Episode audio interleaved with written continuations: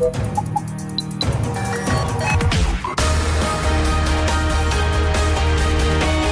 Tube, l'intervista di Marta Cagnola.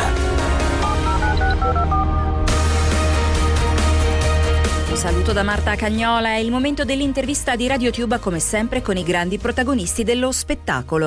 Anteo Palazzo del Cinema, Milano.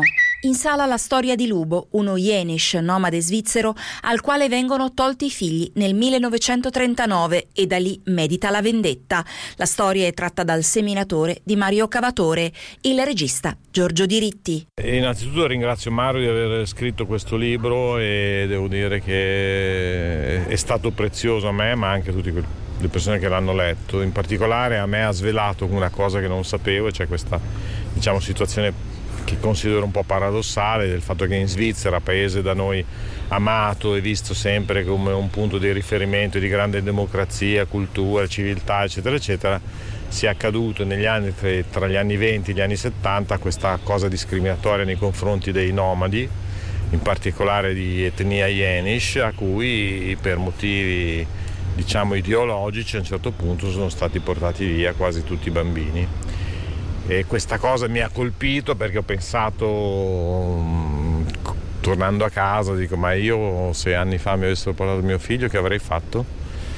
Questo, questo, ha mosso un pensiero che si è evoluto poi nel tempo, nella voglia di capire di più e nel approfondire anche rispetto al romanzo, trovando che la strada della storia di Lupo poteva essere un buon punto di riflessione per raccontare da un lato come certe cose diciamo, che si subiscono accendono una catena del male, ma comunque anche da raccontare come questa catena del male può essere ribaltata nella fiducia, nella positività, nell'amore, nei sentimenti buoni dell'umanità.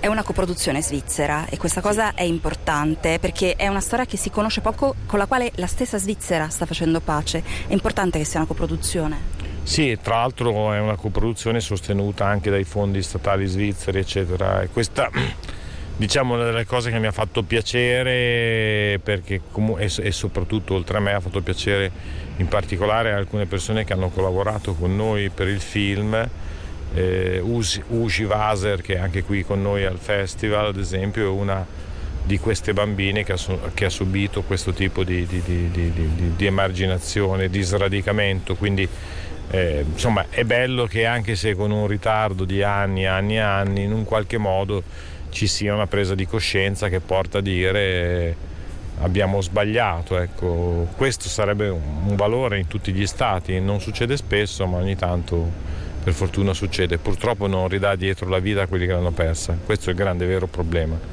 che rimane un tema forte. Me li hanno rapiti.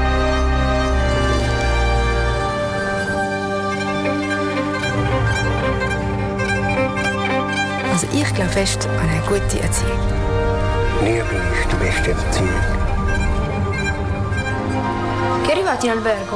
Questo signore, elegante, gentile, un bell'uomo. Io non sono un mercante, sono uno zingaro.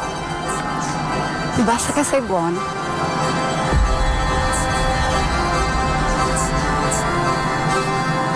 Filippo, tu? Li ho cercati per anni. Dove sono?